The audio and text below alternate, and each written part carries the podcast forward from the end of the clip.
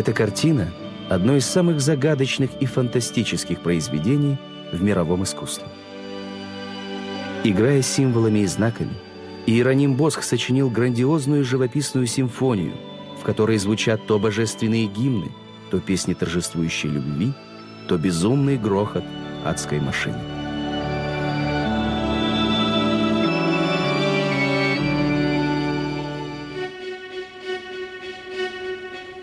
Полотно «Сад земных наслаждений» — это картина-складень.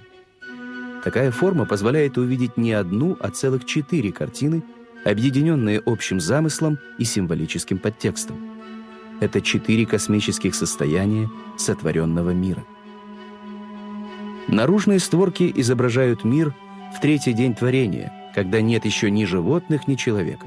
Только горы и водоемы освещаются лучами солнца, пробивающимися сквозь мрачные тучи. Внутренние створки картины образуют триптих – Левая створка изображает райский сад, который Иероним Босх населил экзотическими растениями и животными. Возможно, это своеобразный трактат о происхождении жизни на Земле.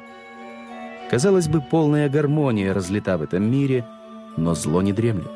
И вот уже кошка сжимает в зубах задушенную мышь, и хищник терзает убитую лань. А в прекрасном фонтане жизни засела коварная сова, символ злой темной дьявольской силы, которая зарождается вместе с появлением самой жизни. Зло, берущее начало в Эдеме, бурно расцветает на земле.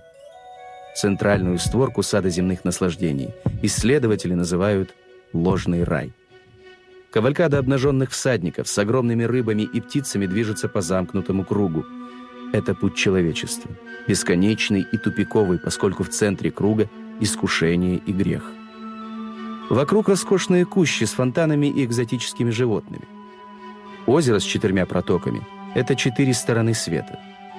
А изображение летающих людей может означать, что любовь для художника – это полет духа, высшая форма его существования. Многие символы, заимствованные Босхом из народных поверий, мистической литературы и алхимии, до сих пор не поддаются расшифровке. В средние века каждый предмет – мог выступать в качестве символов как греха, так и добродетели. Например, черная клюющая птица – символ и похоти, и мудрости, а большие сочные плоды – это символ жизни и одновременно порока. Среди причудливых растений, нелепых полумеханизмов и полуживотных в ложном раю сада наслаждений суетится живая человеческая масса. Безликие люди лишены индивидуальности – их позы нарочито искусственны, часто напоминают иероглифы. Возможно, Босх стремился передать мысль о том, что плотский грех преграждает путь к спасению. Его картина ложного рая – это аллегорическое осуждение порока. И за ним неизбежно последует ад, куда ведет человеческая глупость и низость. Место страшных мучений грешников на правой створке сада земных наслаждений населено самыми диковинными и непотребными существами, каких порождала когда-либо фантазия художника. Птицеголовое существо, которое заглатывает грешников, пропускает их через свою утробу и низвергает в бездну. Это, предположительно, обличение жадности и обжорства, или же равнодушие к несчастьям других.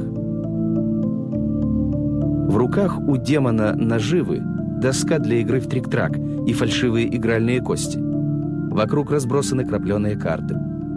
Кисть руки поверженного игрока, пронзенная шпагой, может свидетельствовать о наказании за шулерство и алчность.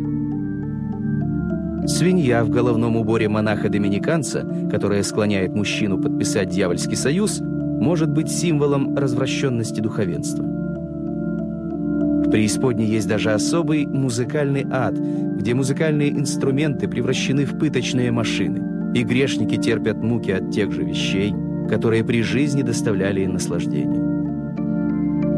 Исследователи предполагают, что среди скопища персонажей можно найти даже автопортрет художника.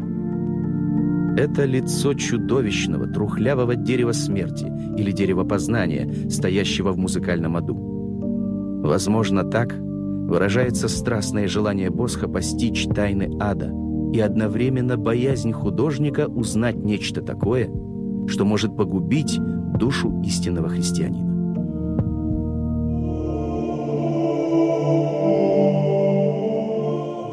Сад земных наслаждений поражает обилием деталей и бесчетным количеством персонажей. Босх, как гениальный режиссер, управляет этой огромной, копошащейся массой людей, животных и механических форм, организуя их в стройную систему. Реальная жизнь средневековой Европы с ее крушением религиозных догматов, ожиданием конца света и социальными неурядицами трансформируется в гениальном воображении Босха в потрясающую картину мирового зла. Вот уже четыре века искусствоведы безуспешно ищут ключ к разгадке удивительных образов Босха. Испанский монах Хосе де Сигуэнса писал, «Иные художники стремятся показать, как люди выглядят снаружи, а Босху хватает мужества изобразить человека таким, каким он выглядит изнутри».